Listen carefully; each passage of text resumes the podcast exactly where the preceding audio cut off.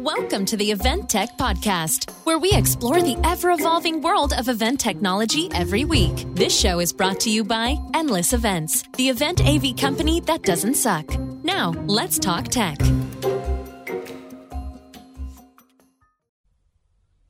Hello, everybody, and welcome to this edition of the Event Tech Podcast. That gentleman over there, he is the gigantic Will Curran of Endless Events. Wait, this is very awkward because my random generator picked gigantic as well. Wow. I'm not kidding. Wow. What are the chances? I mean, I did a list of 10. I can give you a different one if you want. The fact that you even picked it though, and I, it was my one single adjective. Wow. oh my gosh. Well, I mean, statistically, this had to happen, right? Like, how I'm wondering how big the list is of all these adjectives, and what point we were going to just happen to pick the same or repeat. Well, and are Crazy. you are you using randomwordgenerator.com? I'm uh, randomlist.com. Oh, see, it's So not even the same generator. What are the chances? What are the odds? What are the chances? well, yeah, that that man over there is the gigantic Brandt Krueger event technology consulting. Brandt, thank you so much.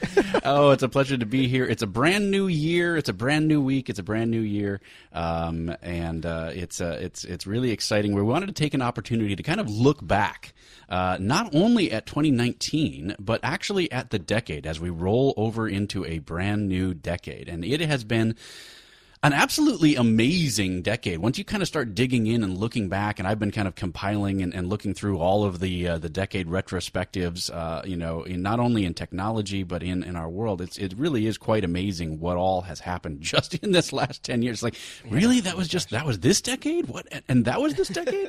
it's like it feels like that was you know forty years ago for a lot of these things. So we kind of wanted to take a step back, like I say, not only look at 2019, look at the decade in review, look at the the, the technology and the event technology is obviously uh, that's really influenced the event industry the most. Um, some of these things, or you know, some of these things will just be life uh, influences uh, and also just things that we think are cool. Um, but we, uh, as always, we do try to uh, you know bring it back to event technology and events. oh, absolutely, and I, I, I do, I do have to echo your thoughts that it is crazy how much has happened in the last ten years, and uh, how many crazy cool things have happened, and yeah, I'm, I'm really excited for this one. So let's get into it. I don't, I'm not sure, you know, uh, right away at the beginning of the decade, it's probably the best place to start. Um, we're not going to do these, all of these in, in, in decade order, in time order, but, um, you know, literally right away in 2010 was probably one of the biggest things that influenced this whole decade. Uh, and that was the release of the iPad, um, which happened actually, the iPad 1 was in 2010. So I, I, it, it's, for me, what the I, I was not super impressed by the iPad 1. I remember at first honest. we made fun of it. Yeah, Yeah, we thought it was yeah. just a big iPhone without iPhone abilities. it's a terrible it was a terrible name you know it's a, you know there was all kinds of things that it could compare to all kinds of things that it sounded like that are inappropriate for for clean podcasts and, and uh, you know it's not really but whatever um, you know but i definitely was not impressed uh, when it came out exactly there was a lot of it's just a big iphone it's just a big you know there were jokes of like people holding it up to their ear uh, like like a big iPhone. Um, but in the end, as the decade has proven, it has definitely proven to be one of the most influential products uh, of the decade. Um, and for me, it was the iPad 2 where it clicked. And I'm not exactly sure why, but like I watched both of those. Um, uh, you know, of those events. Um, they weren't live streaming them at the time. They were just, you know, recorded and released later. Um, and both of those events, and it was one of those. At least I don't think they were live streaming at that. I think they might have through QuickTime at that Yeah, time. yeah. I think yeah, I think it was really specific. Like it had to be through Apple.com, um, and it had to be using QuickTime. Uh, oh man, those are the days. Uh, so you know we, um, so but what it really did is it really brought tablets to the mainstream. I mean, it's not like there weren't tablets. It's what Apple is so good at is taking something that already exists and refining it and bringing it and making it a status symbol and and and and not you know something that everybody wants and everybody covets. Yeah, I, I definitely I think uh, it's crazy how it totally affected the fact that like Android was still to this day is trying to create some sort of mainstream competitor to it, but then also change computing forever too. I mean, we talked a lot about like for example the Surface devices and things like that, but like uh, how many you know computers now have touch screens? How many mm-hmm. people want a two in one? How many people want a touch screen tablet experience? Now is absolutely nuts and yeah, I mean, it, not only has it influenced and impacted that, um, it's uh, yeah, we wouldn't have the Surface devices if it wasn't it wasn't for the iPad because it, it showed that that the that the mainstream was ready for tablet computing. Um, I I don't think we're quite there you know like like for for years where where you know apple has been saying you know this can replace your computer you know even the ads you know what's a computer you know that kind of stuff. And you know i really don't think we're quite there. I really like my ipad you know it's it's one of the only feet i still have in in kind of the ios uh, universe. I'm drifting further away from mac os we've had those conversations on this show mm-hmm. before. Um, but that is just a solid device. It's a solid device. It really is a great device for you know for kids and grandparents alike. Um, and so, you know, I think, yeah, I think it couldn't start at a better place. What's, you know, what do you think of the influences of tablet computing when it comes to events? I know we've touched on this a little bit in the past, but I know you've got some strong opinions about it. Yeah, I mean, we talked a little bit about how, like, for example, the we say you need to ditch the binder and start using the tablet, but I think that um, it made a much more there, there there became this markup ability. I think, for example, like in site plans, yeah. that never really existed before. Like if you wanted to draw on a plan, you had to use your mouse, and it was always terrible. No one ended up doing it. And I think that was one of the biggest things. Is like nowadays, like I can see people drawing on site vi- site plans like all day long.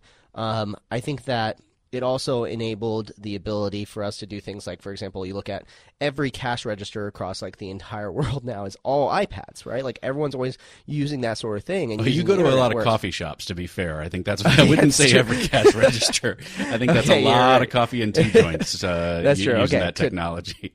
Touche, touche. Not so much like, Target also, or Kohl's. That that's true. That's true. But like, look at for example the POS systems, uh, point of sale yeah. systems inside of convention centers. It used to be that oh, if you wanted to have a bar or a food station, oh, it was this big complex thing. I had to bring a register out and how they, we were mm-hmm. going to do it. And sometimes it still is complicated, but now you can you know take you know have a, a, a food station somewhere really easily just because it has access to the internet. Um, yeah, man, huge influence on festivals, food. Yeah, all the food mm-hmm. service, all those booths at festivals, all of those kinds of things. Those types of big events. Cash bar, easy to roll one out.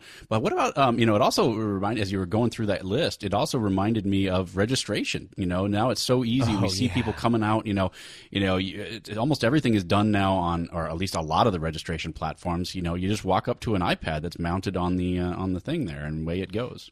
Oh, absolutely, absolutely, and yeah, like how many how many times you're looking at registration platforms, how it has to have some sort of integration with iPad for sure um, is huge. Um, yeah, I think those are kind of the, the, the big things, but I think like just giving a lightweight device for people to use to look at documents and things like that has been like its biggest impact. Um, whereas before, you know, yeah, if you want if you wanted to have your site plan on you and this whole run of show and everything like that, oh, you had to have a laptop, and no one wanted to carry around a laptop around your room, but now it's ubiquitous. I think in the events industry, you see an iPad in someone's arm. I'll throw one more out here on this on this topic. You know, where I kind of caught you, kind of every you have these moments every now and then where you catch yourself and you're like, man, I'm living in the future. Um, and you know, this is not a huge deal. It's, it's, it might be kind of obvious, but it was one of those moments for me where I kind of went, man, I'm living in the future. Where I was uh, I was running some audience engagement tech and I was running it all off of my iPad. Uh, so I had you know my little like hand strap, and so I was running around from room to room. But I was literally w- keeping tabs on what was going on in the other rooms uh, because each room had its own you know questions and polling and things like that attached to it. So I was sitting in, sitting in one room, making sure it was going off well there, and then keeping track of you know and watching polls go live and you know watching the slides being presented uh, in the other room. And I was just like, man I'm living in the future. I can do all of this from my tablet, um, you know, including you know, la- like I said, launching polls, showing results, all of that kind of stuff from a, from a completely different room. And honestly, it could have been the other side of the world. You know, it, it, was all internet connected, so it didn't have to be. The fact that I was in the room next door was almost irrelevant. I could have been anywhere. Totally, totally. Well, I think you bring up a, uh, like also just slightly mentioning it was that fact that like it was a larger iPhone as we joked about it, but I, I, I think that's on our list as one of the the big ones. Was this is kind of like the decade of the smartphone, um, as we say, and, and technically um, I, you, you have a good point that, for example, the iPhone. Most people would say, "Well, isn't that 2007 when the iPhone first came out?" Well, yeah, but let's be honest. Mass adoption mm-hmm. didn't happen until this decade, um, and in 2010 was when the uh, iPhone 4 came out, um, and I, I think that's when mass adoption of the iPhone started to happen. That was on an awful lot of lists. So, like I said, I was kind of you know in preparation for this episode looking at a lot of people's retrospectives, and that was on a lot of lists. Was the was was the iPhone 4, um, and then rapidly followed by the iPhone 5. You know, those 2 mm-hmm. phones really brought, yeah. You know, and when you go back and you look at it, that's the classic style iPhone with the home button. Um, you know, it's just, you know, it just screams iPhone. Um, and it's Definitely. the ones that, you know, are still being used when you, you know, when you want to show, uh, specifically, you know, an iPhone icon or, or, or, something like that. It's got that round home button, you know, all of those kinds of things, even though those are mostly gone at this point. So, a very, very influential phone. You're absolutely right. Well, I mean, like this is definitely. I mean, like I, I, one of the things you asked is said to pick one thing that you think was the, the technology of the decade. This is mine. Yeah. I think all these other things that we're going to talk about. I think none of them would have happened without smartphone adoption being as ubiquitous as it is now and as widespread and as important as it was. I think no, almost none of this stuff would have happened if it wasn't for the smartphone. And just think about also its impact, not even just think about the events industry, right? But just society in general. But mm. then start to think about specifically, since we're the Event Tech podcast, how it affected events. Like this idea of oh, disconnect, put your phone down. Um, you know, um, oh hey, event apps, for example, wouldn't have existed, right? It would just be just registration platforms, and everybody be maybe checking their email or whatever it may be, right? Like we talked about QR codes and um, you know near field communication with Bluetooth and I mean, I feel like I just can go on and on about all the things that didn't exist before we had smartphones and we wouldn't have today. It, you know, you're you're really right. I think to choose this as being one of the most influential things of the decade. Mine's going to be similar. I'll hold off on it because I think we'll come back around to it, but definitely related to this. And you're 100 percent right. I mean, this this ability of having, uh, you know, a supercomputer in your pocket um, you know, and and having the majority of attendees in you know uh, north, you know, at least in our world, right? You know, in North America, um, and most of the places that we travel to, um, having most of your attendees having those, it's very rare these days. I was I was kind of going back and looking at some of the discussions from. Uh, you know, early early 2010s, uh, early 20 teens, um, where we were talking about still having issues with, you know, what do you do with attendees that don't have an, a smartphone in their pocket, you know, that don't have one yet, you know. So at the at the beginning of the decade, we, yeah, at the beginning of the decade, we were still having that discussion of, you know, what do we do, you know, when when we have an attendee that doesn't have a cell phone? I mean, I can't think of the last time that question's been asked. yeah, I think everyone like, oh, they don't have a smartphone. Uh, Right. We're gonna do nothing about there's it. There's still so people. Funny. Yeah. So go ahead. Yeah. No, I was saying there's still people that say, are doing well, it, but that, not not very many. Yeah, I'm, I'm wondering what the next thing is going to be in the, the, the events industry that's going to be like that, right? Like, oh, like, oh, maybe it's, I don't know, we, we have, a obviously, red AR? further down the list. Yeah, maybe, maybe it's, yeah, maybe it's, oh, yeah, oh, they don't have, uh, they don't have gl- augmented reality glasses? Like, uh, yeah. It might be. You know yeah. I mean? Yeah, I know. You don't yeah. have, you don't, oh, you don't have the contacts yet. You don't have the AR yeah, yeah. contacts in yet? Oh, jeez what do we do about our attendees that are slow to adopt this new technology? I mean, but those that's how we were referring to it, right? That's what yeah, we were totally. saying is, you know, what do we do about our slow adopters that are, you know, just don't want a cell phone, don't have a cell phone, um, or if they do, you know, it's still a feature phone, a candy bar phone, you know, totally. one of those things. So yeah, those that absolutely, um, you know, amazing to look at those, you know, going from that level where nobody, you know, where we were still having that conversation mm-hmm. to to today where we just assume you just assume everyone has not only one but two, three devices at this point. totally.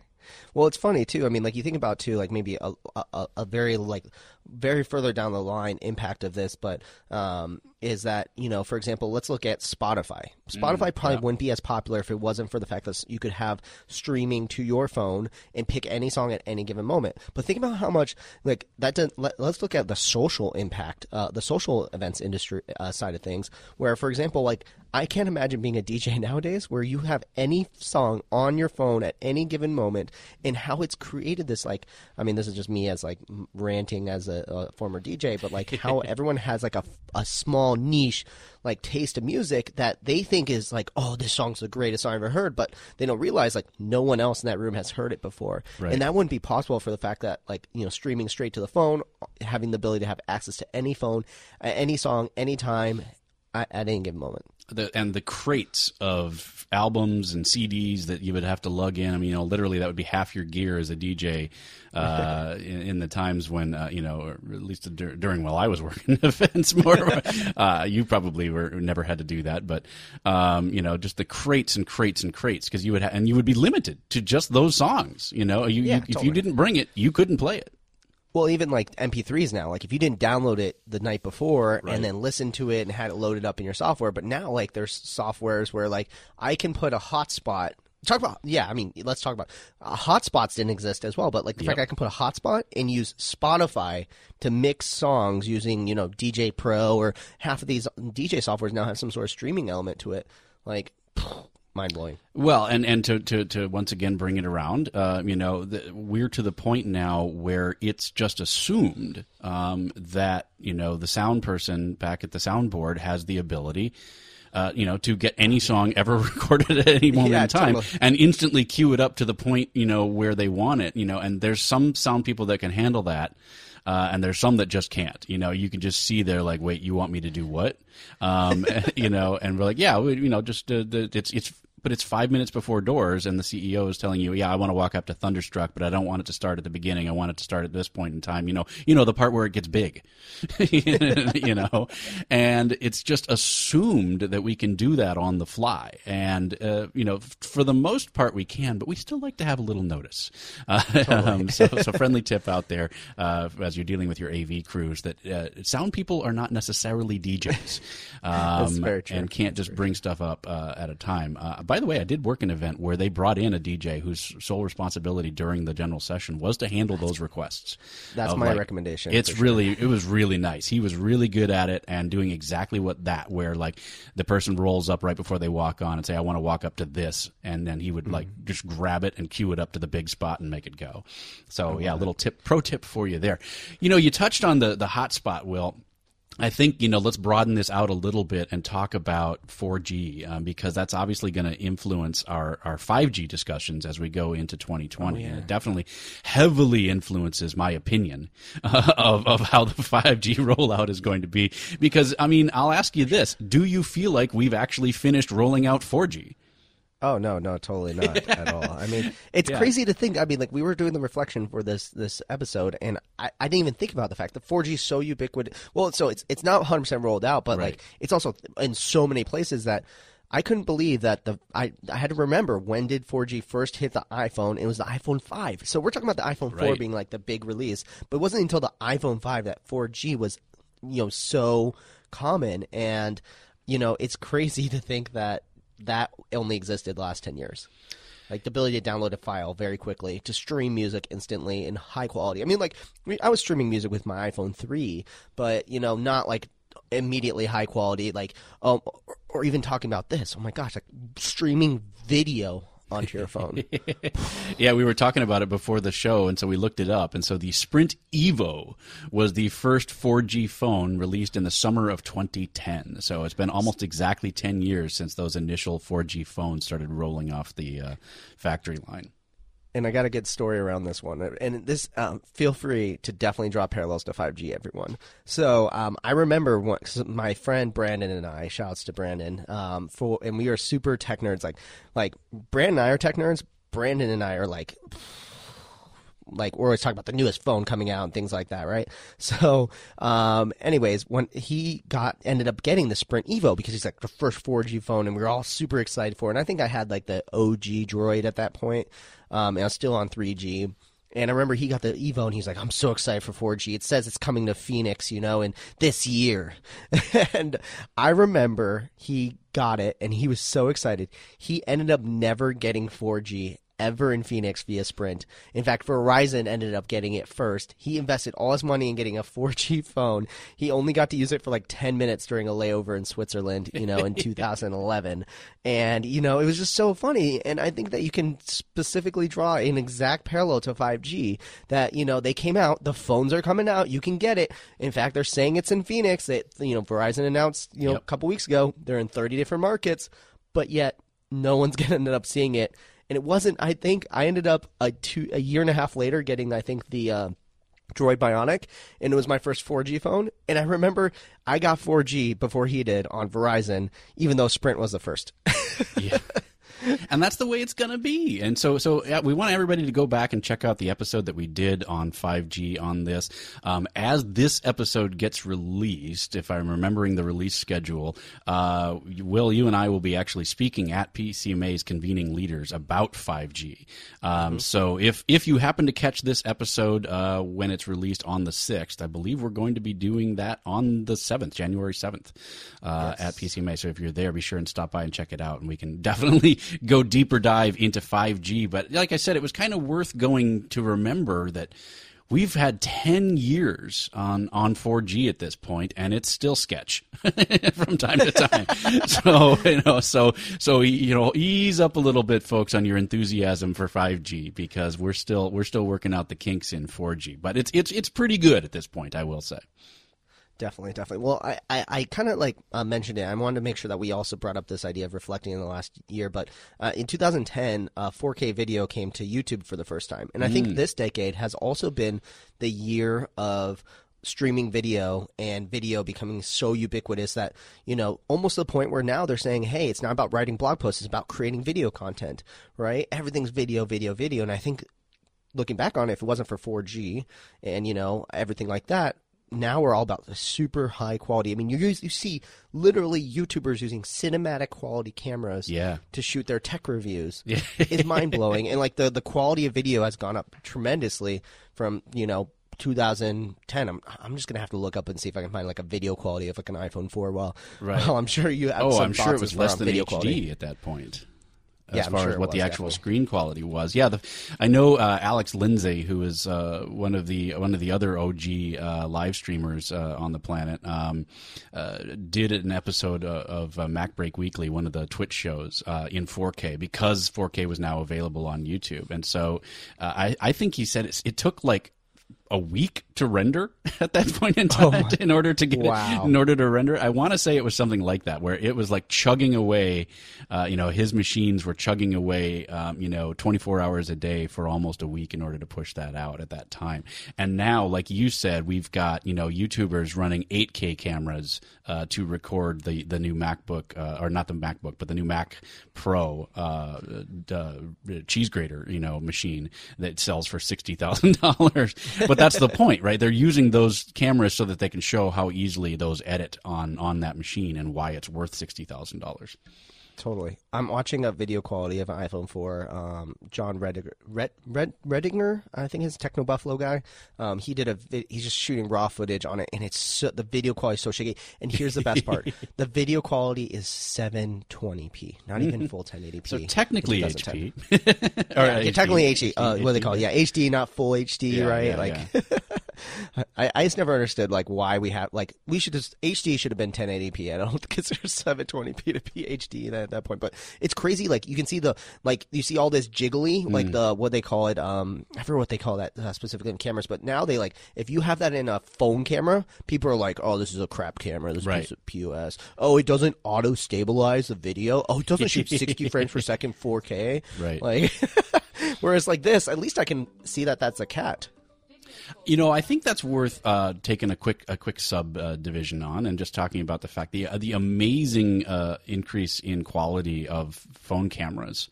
Um, you know, even just going back and looking at, you know, I've got some pictures of my uh, daughters, you know, when they were, you know, babies, um, that I took on my cell phone and you know compare that to you know where I'm at with my Google Pixel 4 right now uh, is unbelievable, both in resolution and quality. You know, literally now, you know, you can do a framed uh, eight by ten, if not larger, pretty easily off of a cell phone shot. You know, I've actually got one of my wife and I uh, that we just did a selfie uh, on the beach, and it was like, wow, that's an amazing shot. Let's see how it turns out. And we were able to get a full, you know, nice quality eight by ten out of the selfie camera on her phone.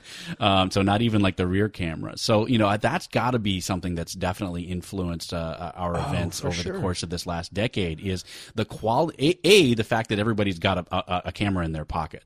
Um, that's a whole discussion right there as well. But also just the the fact that the quality has gotten so much better that you can, you know, you can as a production company, let's say, or as a planner, you know, wander through your event with your cell phone and get you know, publish quality, you know, publishing quality photos of your event mm-hmm. that you can immediately turn around and put on your web page totally. or send to the client to say up and running looks amazing or post on, you know, Pinterest, Instagram, you know, for, for publicity purposes now step back and talk about the the the positives the positives and negatives of having uh, everyone have a camera in their in their pocket and and, and how that influences events.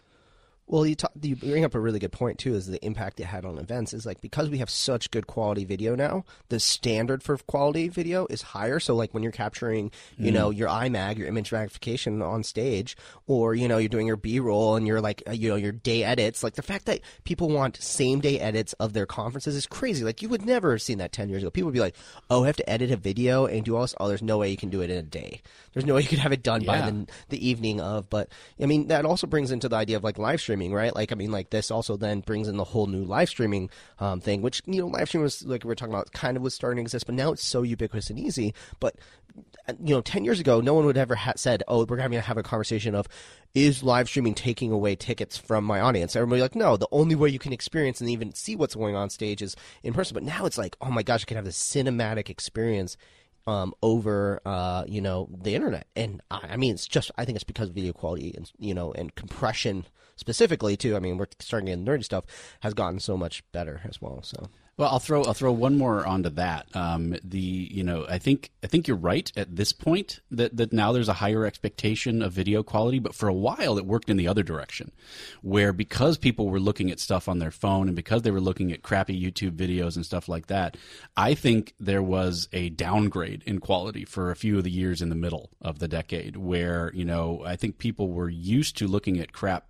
you know crappy footage. And so we, that's what we started receiving you know from from folks. And so you know we want to put together a video of our you know uh, sales managers congratulating their team person of the year. And you would get this awful, awful cell phone shaky cam footage and be expected to edit it all together into an HD, you know, panoramic screen, you know, that they want to use for their opening video. And I really struggled with that for years, kind of in the middle of the decade, because, you know, I was wanting to put together the highest quality thing possible.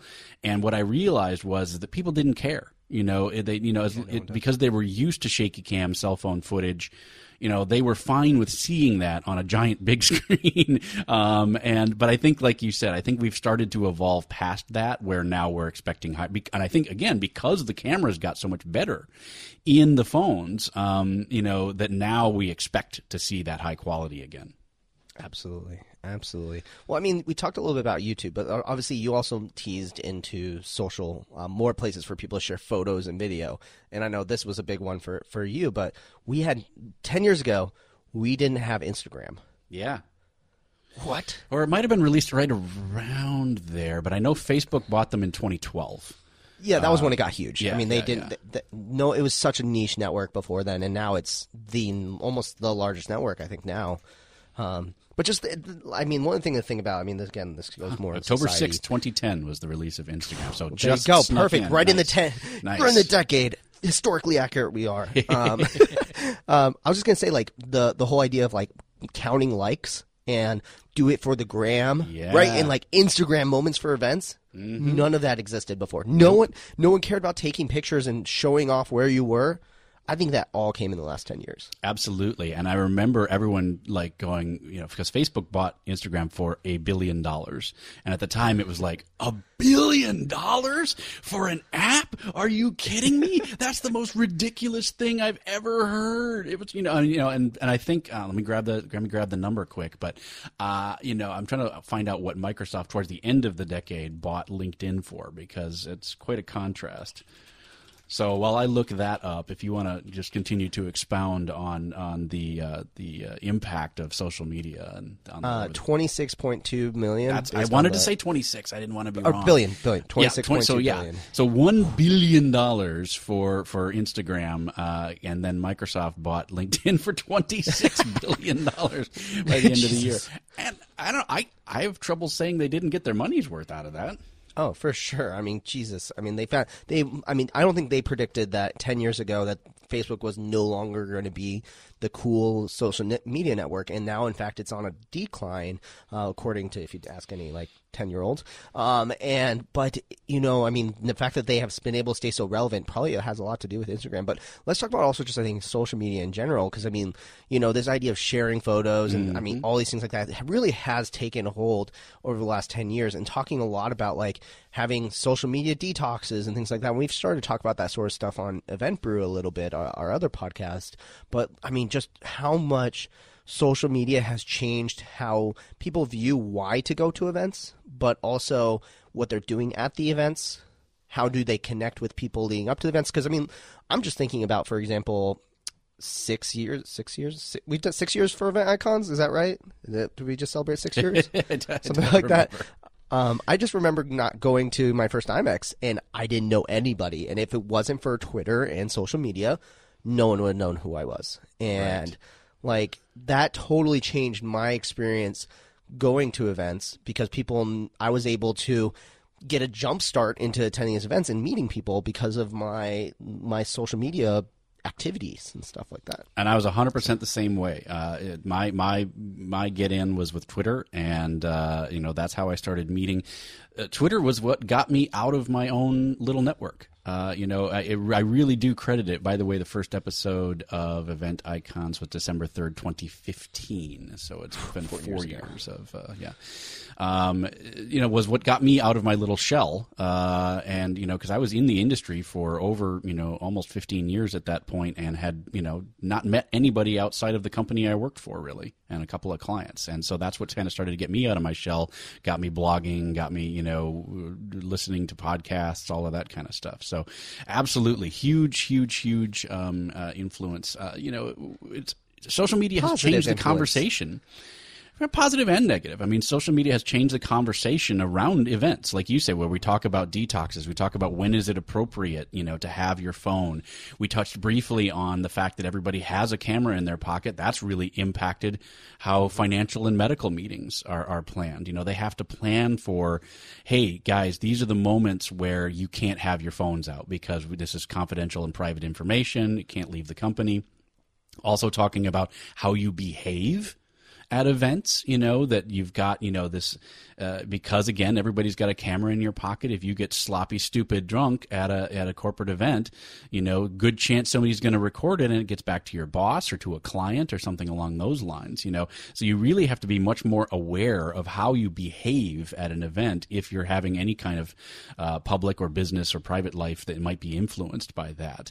Um, you know things like filter bubbles influencers you know just we've talked about on this show you know how do you get your event app uh, into the hands of more of your attendees and how to use influencers to do that. You know you get them on there and pre-populate the, the app with community and conversation and you get those folks involved. So it really has impacted how we design our events from the ground up I think it's also, uh, I mean, a small, like, little micro thing that, I mean, there was, I think meet and greets were always really a big part of events, and people were always excited to meet celebrities and things like that. But, like, just the pop up of, like, Comic Cons and things like that, the idea of, like, getting the photo op is, like, Exactly. just that, all events literally have been created based on the fact that social media existed. Like, for example, we had our Minecraft convention that we were doing for many years, and it was all based on kids who had great YouTube channels. Right. YouTube's a social media network and how they did that. It's just crazy. But I, I was jokingly saying the the positive, and yeah, there's definitely the negative side. And I think the worst of the worst happened this last decade um, when it came to it, and that was Fyre Festival. Oh, and yeah. how it and how you can show how social media can not only create an event but also destroy it almost instantaneously.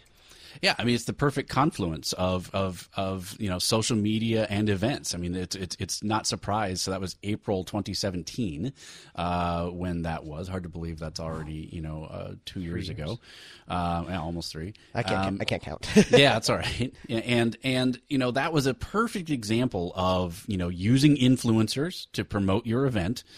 Um, and then the damage that can come from you know pe- people having a camera in pocket. You know, we we heard Andy King, uh, you know, afterward, you know, saying I think it was at one of the Connect events that you know if you could change one thing, what would it be? And he's like that damn cheese sandwich.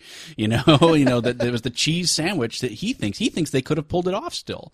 You know that that even though with everything that they'd gone through, with all of the adversity that they'd gone through, he thinks if that stupid cheese sandwich hadn't been, uh, you know, posted on online, and you know that that he probably could have still pulled it off. And I think to a certain extent, that's the hubris that we all have. That you know, know what, know what, nope, we can pull it off, we can do it, we can do it. You know, and I think it's very easy for us to all sit back and look at that and say, well, I wouldn't have gone that far, I wouldn't have done that. But you know, deep down inside, we all just want to make the make the event go. Um, I think there's plenty of us that if you dropped us into that situation, we would have been into it, you know, into the end, um, just trying to figure out a way to make it go because that's that's how we tend to be. So yeah, no need to, to, to linger on that too terribly long, you know, on the details. But I think it's an it is a perfect example of of you know looking at that that confluence of influencers and what can happen when things go horribly wrong. Absolutely, absolutely. It can well, destroy your event. It can make it so your event never happens again. Absolutely, literally, literally. Well, um, I'm I'm definitely you know out of transitions into how I'm gonna get. I've been so impressed by how many transitions I've made into to next topics, but this one um, is a little bit more abrupt, and you could say that we couldn't get it done on autopilot. Um, but I do. oh. oh so yeah, I threw some. I threw some ones in here that were just more like big picture stuff. So yeah, yeah, maybe nicely, like fire round, fire round. maybe we do a fire round of topics. Oh, oh. well, there we go. You're definitely not on autopilot. I'm not. I'm not at all. But well, we we talked about in the last ten years Tesla really taking hold and uh, becoming a mainstream car um, provider, and now we're talking a lot about electric cars and yep. how that affects, for example, buses for events um, how people get in from you know different other places. But the transportation side, I think, is the next big area that we're going to see a huge transition in um, when it comes to the events industry. What's kind of your thoughts around that? It's already been impacted, and the reason I threw Tesla on here is because I feel like it helped mainstream the idea of of electric cars. I think it helped mainstream the idea that there's things we can be doing in our I mean electric cars have been around forever. I mean literally almost as long as gas powered cars we've had the ability to do electric cars. But you know someone it took someone to kind of make it cool.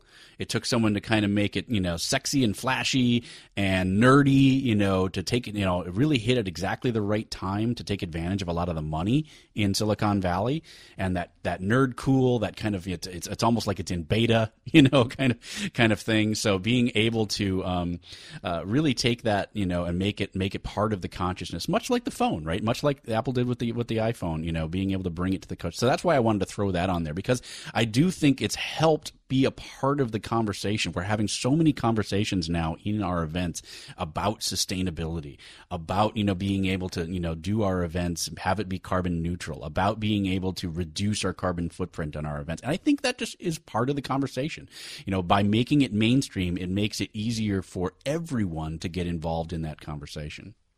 Definitely. I agree 100%. I mean, talking about another technology that also impacted, I think, the events industry, and probably more than potentially electric cars, but ride sharing, mm. right? Like before, when you needed to go from the airport to the convention center, use a taxi when you needed to go to you know the the the, the gala dinner if you missed the bus it meant you were walking or you had to take a taxi again. I, I don't so the tough part is like I I I'm I'm at the generation right when I would start taking taxis a lot which is like when you're turning like 21 and you're like starting to go out and everything like that. For for everyone who wants to to to, to make fun of me on how young I am um, I turned 21 in 2011 so in this decade. Mm-hmm. so the idea of regularly using a cab would have happened for me in this decade. But instead, we had Uber. And, you know, now Lyft is huge as well.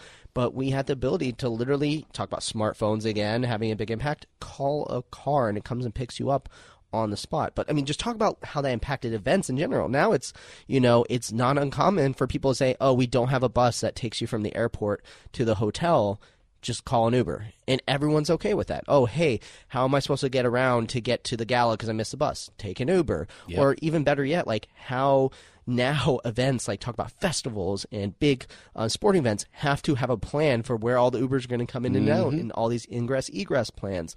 Like all that sort of stuff. I mean, we literally had an event for Uber that was about how to get people. It was literally an event created to keep people entertained while they waited for the hundreds of Ubers coming every minute to come people pick people up from a golf tournament. Like, just Yeah. absolutely mind blowing that none of that existed ten years ago. Yep, exactly. And and it really has changed again the conversation around transportation, just being having having that as a backup, having that as a primary option even. Um, I remember so vividly and I'm still annoyed to it to this day that, that that you know uh, Uber actually reached out shortly after they launched uh, in in Minnesota uh, to to to connect with destination management companies and you know uh, event companies, and you know we were doing a lot of transportation uh, at, at that time uh, with the company I was working at, and uh, I brought it to to some of the higher ups and said I think this is something we need to get in on, and you know they were looking for partners, they were looking for people to work with it, and they were like they saw it as a threat um, you know, to the traditional models of transportation of motor coaches and arranging black cars and things like that, and said, no, we don't want to have anything to do with that. And I was just like, you are missing out on an opportunity. I'm telling you, you're missing out on an opportunity here because I had seen already how it had blown up in San Francisco area, and uh, you know, Minneapolis, Minneapolis was actually relatively early on uh, in in their expansion. And like I say, it still kind of annoys me to this day. But you know, that's that happens in business all the time, right? Where you know an opportunity is brought, and it's like, well, that that that may impact our current business model, so we're gonna choose to ignore it and stick our fingers in our ears and go la la la la la la la. Um, you know, and it absolutely has. I can tell you, I can. I don't even need to know the numbers. I can tell you that they probably don't book as many black car services for executives and things like that because they can do it themselves now. Absolutely. So Absolutely. yeah, be a huge, huge influence on the industry in general. Huge, huge uh, opportunity. Uh, you know, and, and I think it's it's going to be something to continue to watch as we move on. Um, uh, you know, this idea that we can just hop in a car with a stranger based on an app that we download on our phone, which sounds really ridiculous, but you know, I use it every trip now at this point. and I use it every day. Um, yeah, yeah. Um, well, talking about technologies that we we talked a little bit about 5G and how it might be like a non-technology for a while for them for a little bit of time, but we also talk a lot and joke a lot about it during the uh, the tech reviews every year. But um, the Oculus and the VR kind of craze going on. I feel like this one we only need to kind of put a pin in, but we have obviously mentioned that VR was non-existent 10 years ago. Yeah. Is it going to affect the industry massively in in this te- this decade? Well, I can tell you it has made so many conversations about if it's gonna, but I haven't quite seen it yet at this point. I don't know if you have any thoughts as far as how Oculus affected the events industry, Brandt. I do. This is another one that was on an awful lot of lists, and so I had to kind of think about it a little bit. And and I think the reason is it's it's kind of the uh, AR and VR hitting their teenage years. You know, so if you know the early the early kind of '80s, you know, kind of awful VR stuff was maybe the you know the the infancy. Um, you know, obviously it goes back even further than that if you want to get, you know, super into it. But, you know, this idea of putting something on your head and going into a virtual world has been around for a while. But I think it kind of hit its teenage years, uh, this decade where it's like, hey, you know, this is, this is kind of fun and it doesn't make me nauseous. And, you know, the technology kind of caught up uh, to the point, and that's that's what Oculus recognized. Uh, you know, Oculus and uh, Luckey, what's his face, uh, uh, you know, um, you know, realized that uh, they were they were able to make the technology work at this point. That the computers were powerful enough, the displays were good enough, you know, that you know you don't get the screen door effect so much. Um, and then Google also helped by by releasing um, Cardboard. Cardboard. Yeah. And this idea of being able to take a smartphone and drop it in, um, you know, it hasn't taken off as much as I thought it would because there's so many, you know, cool things that you can do with that cheap, inexpensive, uh, you know, AR uh, and V, uh, sorry, VR experience. Um, so I'm a little surprised that more people haven't, in, you know, in, embraced that and you know gone back and had their, you know, promo videos redone and stuff like that because it's a perfect trade show thing. Oh, totally, totally. Well, I think that we so I, I mean I don't like to make predictions, but I've been reading a lot. I'm I'm very tight in the VR space because I have a, a full VR setup in my living room and like connect to the computer wireless headset. You know, like I've spent money on this to make this awesome. Right. Well, um, for most people, no, and I don't think we can cap it in this year because I think it's going to be a t- the next 10, 10, years. But the release of the Oculus Quest, I think, is mm. the big step forward for VR. This idea that now you don't need a computer at all, and you're not getting a cheap experience. You're getting the same level of experience that I have with, you know, a thousand dollar computer, a thousand dollar headset, you know, all these things like that. And then now they're doing hand tracking without any controllers. I think we're this next, and I've seen many, many, many articles about this that the next decade is the decade of VR. Now that the Oculus Quest has moved forward, and I think now HTC is going to have to catch up. I think that the Valve Index. I mean, just I mean, look at this year alone. I mean, this is me maybe getting on my high horse a little bit, but um, high horse so, away, right, my friend. It's, it's it's your turn. I usually do. so this year uh, at on Black Friday, every single VR headset across all major retailers was sold out. All Oculus Quests, all Valve indexes. HTC Vive is completely sold out. I mean, other than maybe picking up the HTC Vive Pro, which is a little bit more of a high end device, but it's completely sold out. And that is obviously a show that now demand is outstretching supply. And I think it's because people are going, oh, I, I have a high end PC. It's re- I want this Valve system so I can play the new Half Life game. Oh, I, I don't need a computer anymore. I can use the H- the the the the uh, Oculus Quest. I think is just really exciting for what's going to come. I don't know how it's going to affect the industry. I mean, we always talk about maybe it will replace events in some ways, but I think that the more devices getting in people's hands, the more it's going to roll out more. I think you're 100 percent right. It's uh, it's you're right. You're right a lot on this episode, by the way. And so just save that in your back pocket for the times when I'm telling you that you're wrong. Um, yeah, I'm, tell- I'm, telling you that you're right a lot on this episode. Um, it, it, I, again, I kind of go back to this idea that it's it's in its teenagehood, and and it, you know what it feels like to me, and and you're you're kind of a gamer, so maybe this um, but yeah, maybe you're not old enough. But the, the, you know, I, I, like that label. By the way, I'm kind of a gamer. Uh, I, I agree. Know, I'm yeah. I'm definitely kind of a gamer. Yeah. Like I don't take insult to it. Like I yeah. I played a couple games last night. Yeah, yeah. but I wouldn't say I'm a gamer. yeah, I, I, wouldn't say I am either. But I have throughout at various points in my life spent an awful lot of money and time playing games. So, but I also don't consider myself to be a gamer. But where where I was going with that is, it feels like the early days of consoles. So you know, uh, especially with events, you know. So when it comes to when it comes to events, like at some point we kind of realized, and I want to say it was around the PlayStation Two, you know, early Xbox days, you know, maybe the maybe the next generation Xbox. Somebody we you know we started to go, you know what would be fun is if we had one of these set up in the corner you know, and people could just go over and play, you know, an Xbox game, um, or do like a racing game. You know, we even did like mini LAN parties where we would, we would create a small network and get you know four four racing games setups, and people could race against each other. Um, it to me, it kind of feels like those early days where the you know the games you know the consoles are good enough that you can put them on a big screen and they look awesome. Mm-hmm. Um, they're you know they're fast enough that you can play against each other and and and have a lot of fun. And same kind of thing where now when you're looking at things like Beat Saber and those types of VR games where you can kind of have set up a VR rig in the corner and have people go and have a good time and and it's it's a station at your event but watching how we move forward with some of the stuff that we've seen in the last few years of like you know multi hundred people uh, in you know in, in in an event space you know using VR headsets um, that is where I think, yeah, things are definitely going to start, uh, you know, popping off uh, as we go into 2020, and uh, as that that technology really advances. Well, I mean, there's also some big movement into AR as well, and I know um, one of your favorite failed technologies in the entire world is on this techno- is on this list as well. yeah, it's still it's still floating around though. Like I, I, I almost put it out in the in the pour one out section that we're we were going to hit at the end, um, uh, be, but it's still it's it's still being used in industrial applications. But remember the good old days of Google Glass. Uh, Google so Glass. you know Google Glass. Uh, let's check the release date on that. But it was it was so funny to how quickly the tech the tech people uh, in the event industry, um, you know, latched onto this. I definitely remember some of our good friends walking around with with one on their on their head at you know IMEX and things like that. And I don't want to call anybody out just in case they're embarrassed about that.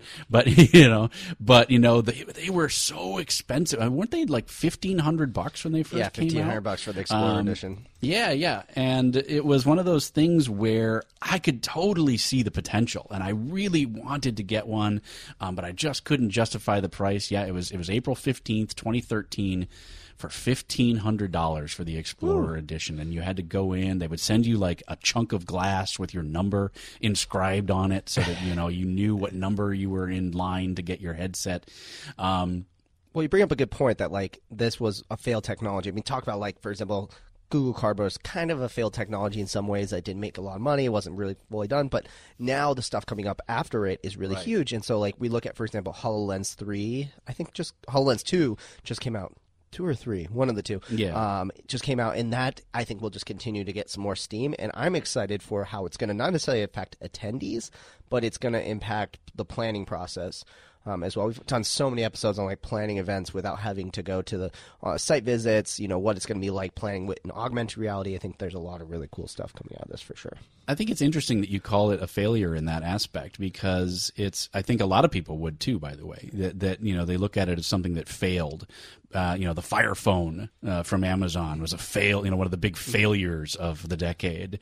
Um, but these companies learn so much True. from a failed product. Um, you know, they learned a lot from that product. Sounds like they learned. story. They learned a lot about people's boundaries. Right? They learned mm-hmm. a lot. We learned a lot as a society, actually, um, from their release. Style. Right. They, you know, they, we learned about style. We learned about people's personal boundaries, like the fact that you could take a picture by blinking your eyes really creeped people out. Um, you know, people were really worried that people were, you know, going to be in bathrooms snapping pictures of you. And, you know, it's like, okay, you know, not to get too graphic, but if someone's staring at you for an extended period of time, staring at your personal parts, you know, they've got deeper problems than maybe they've got a camera, uh, you know, on their glasses. Um, so, you know, you're going to notice that either way. Um, so I, I, you know, I never got worried about that. You know, there was all the stories of people getting beat up. Um, you know, because they were wearing Google Glass. There were stories of people getting kicked out of bars, like you weren't allowed to have them, uh, which is funny because they were worried that people would be, again, videoing and taking pictures of people, you know, getting drunk or something like that and getting them in trouble which you know now we've already moved past that again with our earlier conversation with the fact that everybody's got a phone in their pocket. I think you kind of just assume that someone's going to record it if things go south. Um, so this idea we've already moved past a little bit this idea that you know we don't want people wearing those in public spaces for you know for heaven forbid that they actually take a picture or record us while we're out in public. Absolutely. Well you bring up the idea of privacy and that makes me think of uh, another big technology that came out this this decade as well, which is the microphones being everywhere, right? Amazon right. Echoes, the you know the Google Assistants of the world. You know, like this was definitely a big decade for smart voice assistants going 100% mainstream. I mean, just the fact that I, I know it's mainstream when my parents are using it, for example, you know, and that yeah, they yeah, yeah, literally absolutely. rely on it every single day to do simple things like turn on the TV. and literally, as I do that, my voice assistant went off playing music. That's so funny. but you didn't. You didn't say anything. Uh, you didn't say any of the trigger words that I, I heard. said Google, I guess. Oh, okay. Well, yeah, I think we got to give credit where credit is due. It was the Amazon Echo that really brought this one to mainstream, which is funny because you know they they were not, I don't think, seen as the leader in this. You know, we had I think Siri came out first. Um, I might be mistaken on that. Google kind of came out after, um, and then, I feel like you know, Google's way after. Course, I yeah, feel like they were very Siri after, and Amazon yeah. were like running and running, and then Google was like, you know what? We have a search engine. Right. It does the exact same thing. Let's just do voice recognition across our search engine. I do feel like we were waiting for that for a really long time. Like oh, yeah. it was like, when is Google going to get their stuff together. Um, and so, yeah, so we now we've got all these. Like, you want to talk about impacting things? We have to be careful what we say on the podcast so we don't trigger people's devices, right? You know, totally. So literally, we've got Shlomo and Guillermo, and you know, and Madam A, and you know, Senior G, and you know, all of the all of the little things that we are calling it, and yet nobody worries about Cortana. so yeah. I can say Cortana all I want, and it's not going to impact. Everyone's anybody. computers are just going nuts right yeah. now, like because deleting the, tw- all the their 12 files. the twelve people that bought the Harman Kardon Cortana speaker, uh, you know, aren't going to be worrying. But absolutely, it's impacted my life in ways that I never would have guessed. You know, having the ability to have this assistant in your pocket. Um, you know, I see people dictating all the time. You know, that's how they do their texts, right? You know, mm-hmm. send send text to so and so. Hey, what time are you going to be in the main ballroom? You know, rather than you know plunking down and and and type tippity tapping on a keyboard. Totally. Well, it's. I mean, it, it brings up a big thing with the events industry too. Is just the idea that like information is available instantaneously. Like even more. It used to be like, oh, you could just Google this on your phone, but now it's like, oh, literally just in the room. You don't even know where your phone is. You have to ask a question, and you have the instant answer as far as what's going on. So it's just making this divide, this amount. I don't even know how to describe it, but it's just making the la- the need for knowing everything to go away, and instead it's more critical thinking and things like that. And I feel like it's you know people also at the same time too, you know, are just really want you know are I, mean, I don't know. I'm, I'm, not even making a point anymore. my, brain, my, brain, my brain's just going. Anymore. I do that all the time, where I just start talking and I don't even know what I'm talking about anymore. About and I realize totally. it about halfway through the sentence. Uh, you know, it's it's it's been interesting within the last couple of weeks as well. There's been a concerted effort, and I had to I had to, I had to I kind of like snapped at my uh, mother-in-law a, a, little bit because have you heard about these ring doorbells? And you know they you know that people are spying on people with and I was like, I was like, it's not real. It's not, it's not a thing. know, However, just, though, it brings up a good point, though, that we're now collecting a lot of data. Yes. That these are insecure databases, yeah, yeah. Ho, ho, ho, right. that's a big issue. Well, and I'm getting there, but I before we before we move on to that, I just wanted to you know touch on a little bit more that you know much like the smartphone, uh, where we're suddenly having you know a camera in our pocket everywhere, we're putting these cameras and doorbells and things like that everywhere, and that is also impacting our world. And I don't want to get too deep on it because there's I think there's fewer event uh, connections at this time, but it's definitely impacting our personal lives.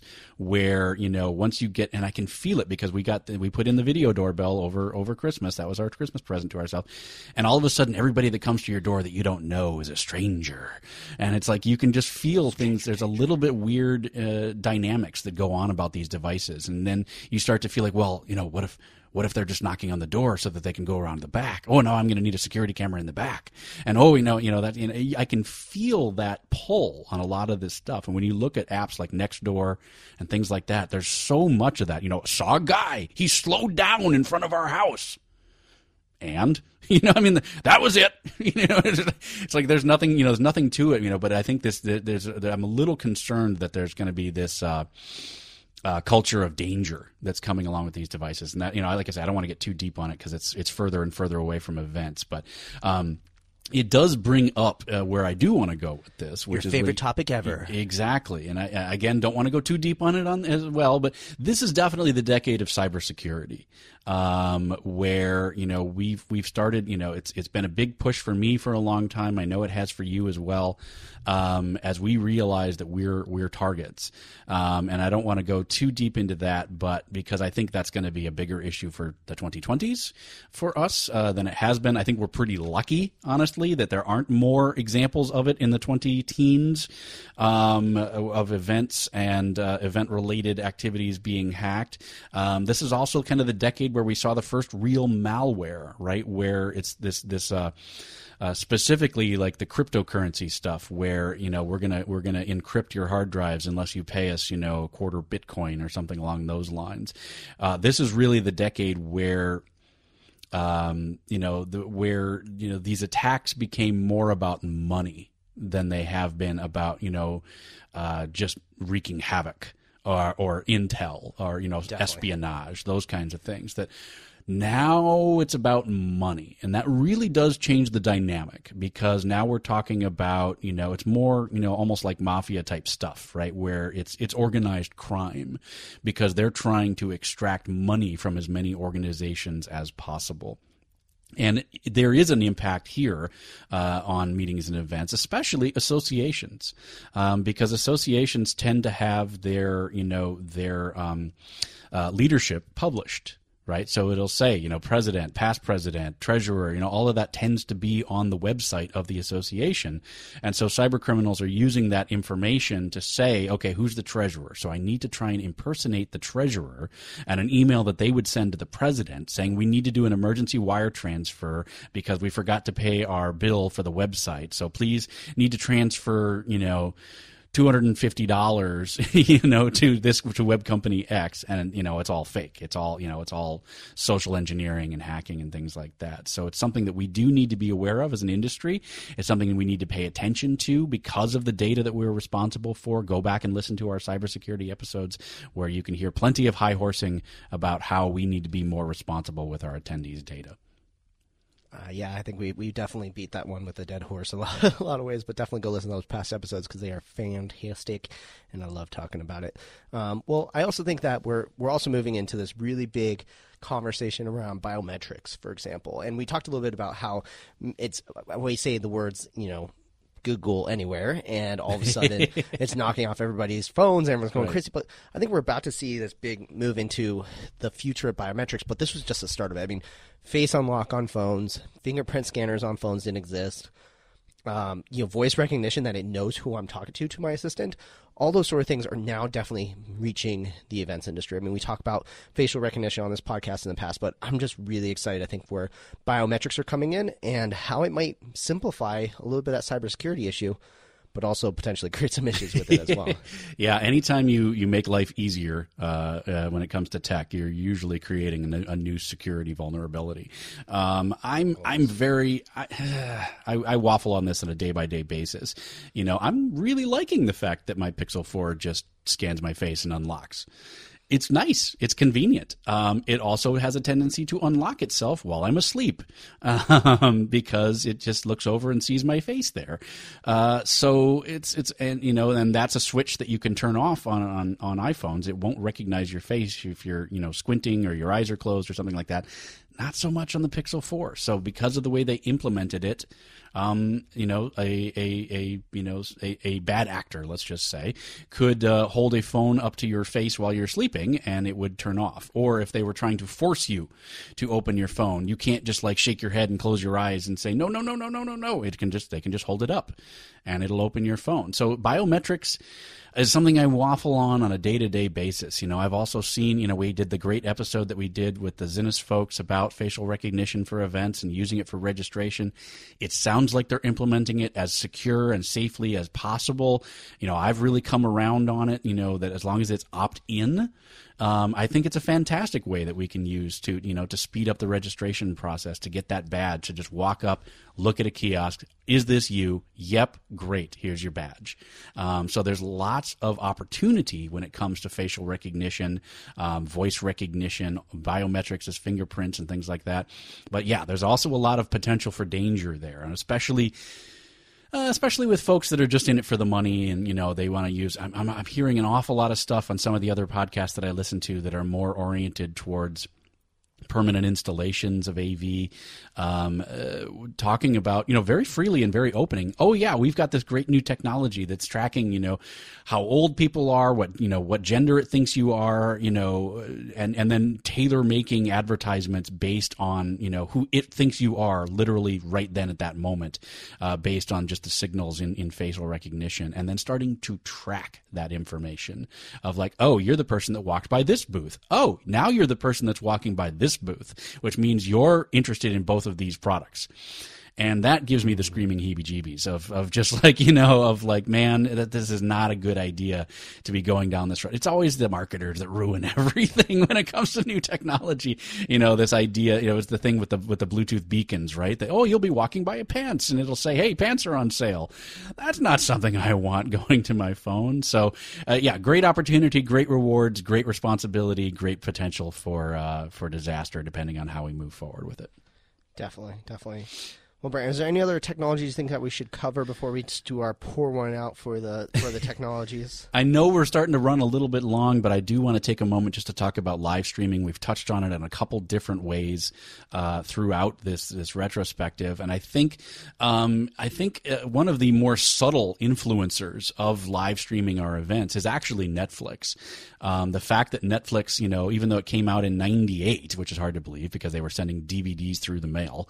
Um, you know, the first original series was 2013, and that was House of Cards, and that you know, created, I think, this explosion that we're seeing in original content, in streaming services. You know, we did the whole episode on Disney Plus, um, you know, kind of being one of the latest. So we've got, at this point now, we've got Amazon, we've got, you know, Google doing it, we've got HBO doing it, we've got Disney Plus, you know, Hulu, all of these, ser- and then, you know, there's a, you know, anybody who buys a new smart TV, there's 47 services you didn't even know existed, um, you know, listed on there because they each paid five bucks, you know, to get their name on the, on the main menu. Um, you know, my Roku TV has like ESPN channel built in as a home button. It's like really a physical button for ESPN. Okay, um, but anyway, like ESPN, man. Yeah, well, I'm not knocking ESPN. I just don't know that it needs a dedicated button on my remote. Um, uh, you know, so it's it's uh, so it's interesting to me. I think I think the influence there, the factor there, this idea of ubiquitous live streaming, the fact you know that we can you know kind of like you touched on with with with YouTube, this idea that we should be able to stream any content anywhere, anytime, uh, I think has been heavily influenced by these streaming services. Also, the idea of binging, right? We talk about that in podcasts. We talk about that in a lot of our technologies. This idea that I'm just going to sit down and burn through content over a weekend. You know, um, you know, I I do my my five week class for ELI online and every time we get people that say i just want to do it all in one day. It's like well we want you to spread it out so you've got time to you know soak on it and, and reflect on it and things like that. But there's always those people that you know i want to i want to burn through this whole thing in a weekend and just be done with it Oh okay, so I, I, get that, but you know, let's it's worth having a conversation about slowing it down and having time to absorb information as well. So, just kind of wanted to bring it up in that context that as we look at live streaming and our content that we're releasing after our events, the pros and cons, I think, uh, of, of the discussion uh, when it comes to you know, do we release it all at once? You know, do we you know, you know maybe drip it over the course of the year between our events? All very interesting conversations. Again, when it comes to uh, designing your your social media strategy strategy and designing your marketing strategy around your event. Preach. I literally have right. nothing nothing to add to that one. That was awesome. All right, should we start pouring it out? Let's pour one out. Let's There's get, a lot so of things that ready. went away. A lot, a lot of things that went away this year or this decade uh, that I think are worth touching on, um, mainly because they, they were influential or they had the potential or they you know they just went away. Uh, arguably, again, that Google Glass could be on there, but it's still in there. It's still being used in industrial applications. It's still hanging in. They've uh, they've got a mm-hmm. version two that's hanging out there. Um, we talked about the smartphone revolution. You know, there's so many of these things that we've, you know, that we used to take for granted that are just going away. Um, the big things for me, and they're still irksome to me uh, is you know the fact that we've gone to these sealed slabs of glass uh, in our phones. Mm-hmm. You know, we used to be able to swap out batteries. Um, totally. You know, very easily. You know, I love those old Samsung phones where you could just pop off the back and swap out the battery, and you just have four of them in your bag. Um, you know, because you'd be, you know, that's, they talk about the early days of 4G. I remember being in New York and you could literally watch the battery percentage going down, um, you know, as just, just being on the network, uh, there in the early days of 4G because it was just such a, you know, a signal drain. Um, so yeah, being able to swap out those batteries, I really want to pour one out for the headphone jack.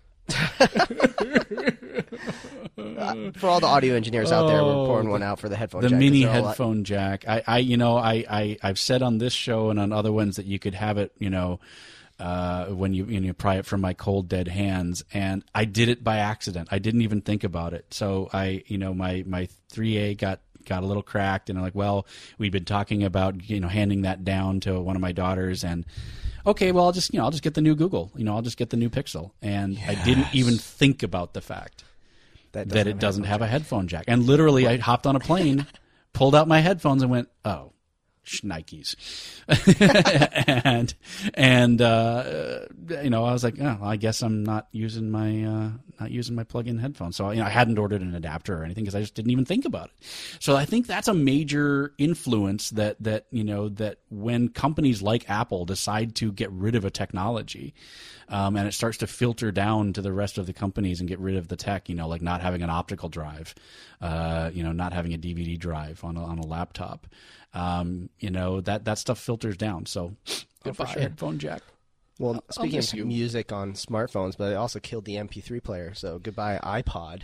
Yeah, the well. smartphone killed so many tech, so many technologies. Yeah, I mean, MP3 players they were gone. Uh, the the headphone jacks, the exchangeable batteries. You know, uh, the the the other one um, that I had uh, further down the list here uh, is instant messengers, right? You know, because.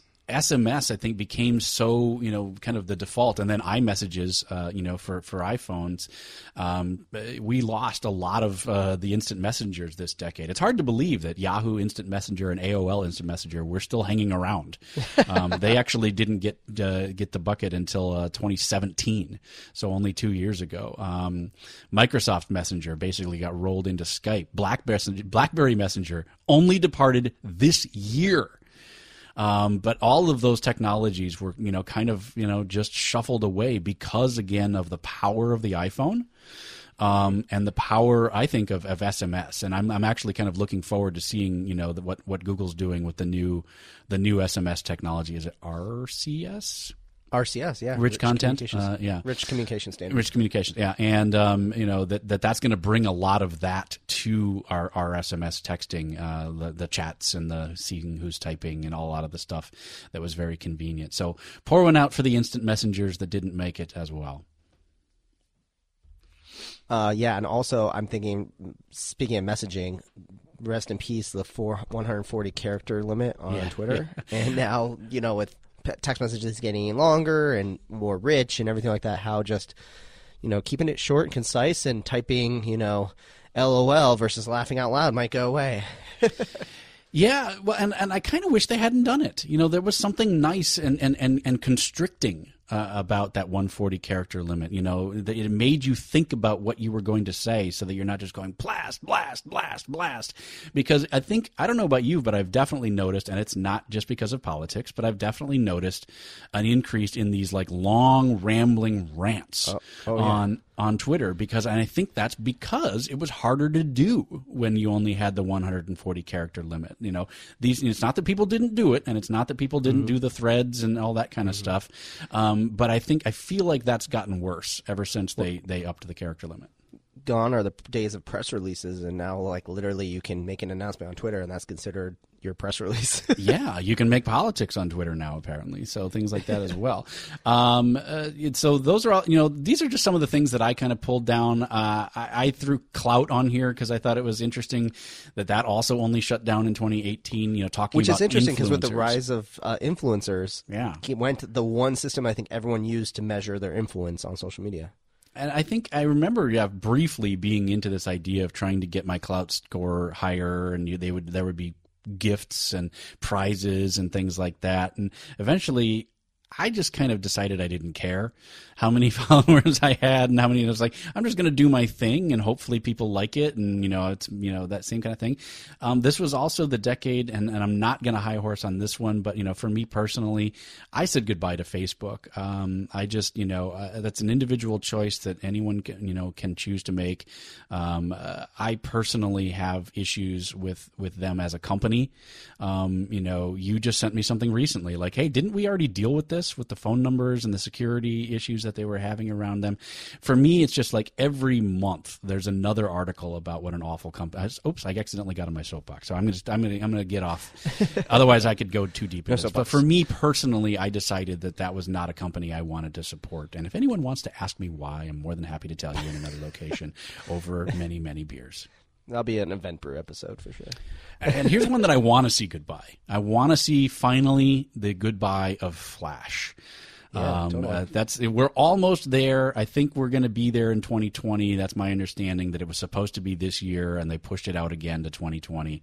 Um, so that's that's when we're almost there. It, it it somebody pointed out on one of the podcasts that Steve Jobs uh, you know, when they released the iPad in 2010, took a lot of flack for saying that you know he, we're not going to support Flash, and oh, that we need to have the death of Flash. And it's really sad that Flash outlasted Steve Jobs. after all of that.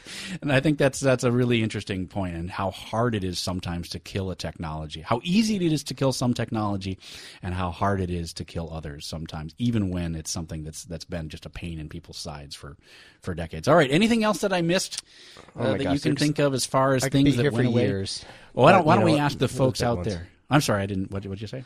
Oh no, I say I'd be here for years talking about pouring one out for all the technologies I missed. But yeah, Yeah. let's, let's ask the audience. I want to know what they think.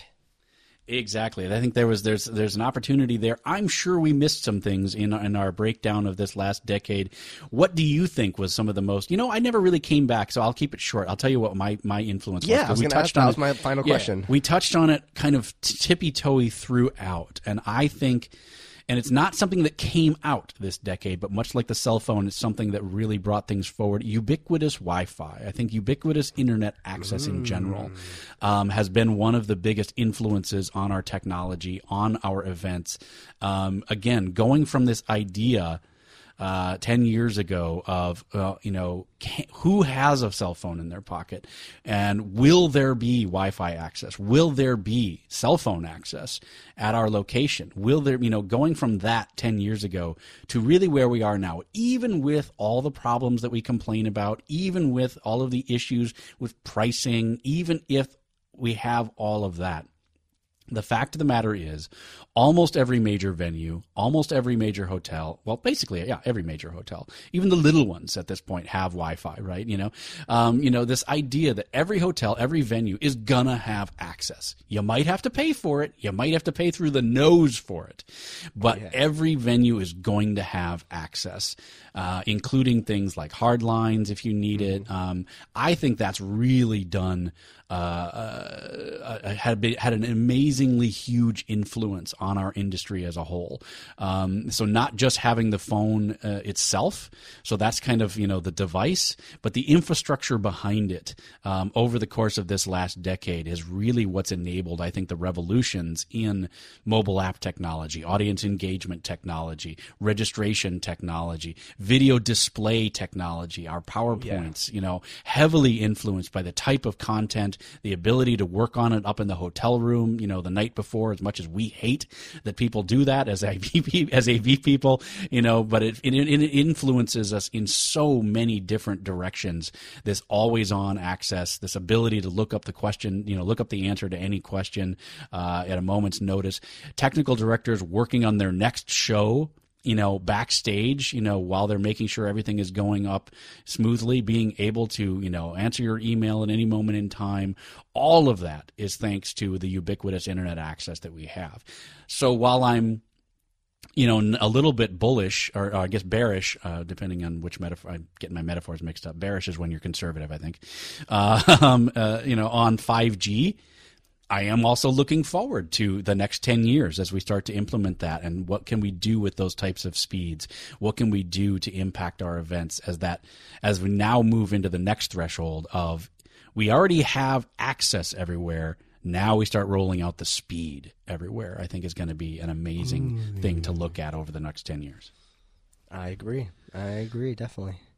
All right. So that's start my thing. This, ooh, I like. Yeah, I was gonna say I, I like yours, but if you think about it, because it was on the smartphone. It's kind of the same, but it's, Yeah. you know, it is. But it is, you know, also No, thinking no. about our tablets, you know, all of those other for devices sure. that we've got. For because sure. now, when we do look at those Wi-Fi accesses, we are just assuming everybody's got like three devices at this point, right? Mm-hmm. You got your phone, you got your tablet, you got your laptop, you know, that kind of thing.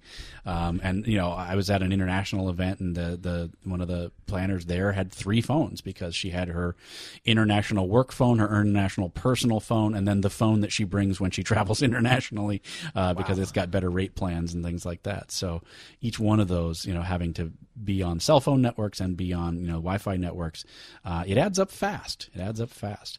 Oh, so now we'll throw out the question, everybody. What did we miss? All right. So what did we miss? What was your biggest technological revolution over the course of this last decade? What was the thing that influenced your events? Please, please, please do let us know uh, at Event Tech Podcast, uh, hashtag Event Tech Podcast, Event Tech Podcast at helloendless.com. Um, you know, let us know. What did we miss? What did we forget to pour one out for? Um, you know, what was the what was the technology that you miss uh, that that went away this last decade? All of those things. Let us know. Hashtag Event Tech Podcast. Once again, Event Tech Podcast at helloendless.com. Senior Curran, thank you so much for joining me on this episode. Well, thank you for joining me. This was a fun one. I think we uh, we got really excited, and I'm uh, I'm happy that we got on recording. That you said I was right a lot. So. yep, you can just cut and paste those. Uh, maybe just put that on, put that on a sound bar of, of, of, Brandt saying, "You know, Will, you're 100 percent right." Yep, keep that, save that for later. Um, I want to thank you seriously, Will, for for joining me on this journey. We've we've basically completed a full year here uh, at the Event Tech Podcast. It's hard to believe. Uh, time has really flown uh, this year. It's been an amazing year for me personally, an amazing year for me uh, publicly on the show, professionally at work, and and um, sincere thanks to you, sir. You've been a big hmm. part of it on both of our shows, uh, the Event Icons show and here on Event Tech Podcast. You were the one that kind of pushed me uh, to get this going um, as, as, as something that I've always wanted to do and talked about doing. And you were kind of like, Absolutely. hey, man you should just make it go and i'm going to help help you do it and so i really do appreciate it yeah, you're welcome. No, thank you for always being uh, willing to, to chat about tech every week and uh, everything like that. So it's my I, I always for you Appreciate it. Absolute you. pleasure. And, and I want to make sure that then we thank all of you folks because we've had an, a year full of amazing comments and criticisms and uh, and uh, people joining us, you know, live uh, when Will thinks to, to stream it to LinkedIn and all of that kind of fun stuff. And, and so, once again, thanks to all you folks out there for uh, making it a fantastic year of the Event Tech podcast that you're joining us. Those numbers are going up every week. So please, please, please do spread the word. Let folks know that you're listening to the show. Let us know what you like and don't like about the show as we start to plan our 2020 season of Event Tech Podcast. That feels like I'm talking about the future, man. I'm telling you, we should have robot maids and jetpacks. I'm telling you, where you know where where did we fall behind? Um, so yeah, let us know what you want to be hearing more about. We've got some more product spotlights coming up. We've got some more deep dives coming up. Um, some more interviews. If there's someone that you would like to hear an interview, please do let us know. But thank you all so much for joining us. Do those reviews on iTunes, and uh, I'm you know I'm this. I, I know this is being a long thing, but you know it's the end of the year, beginning of the year, so uh, I, I wanted to make sure I got all my thanks in there. But do those reviews. Give us the five stars. If you can't give us five stars, do let us know.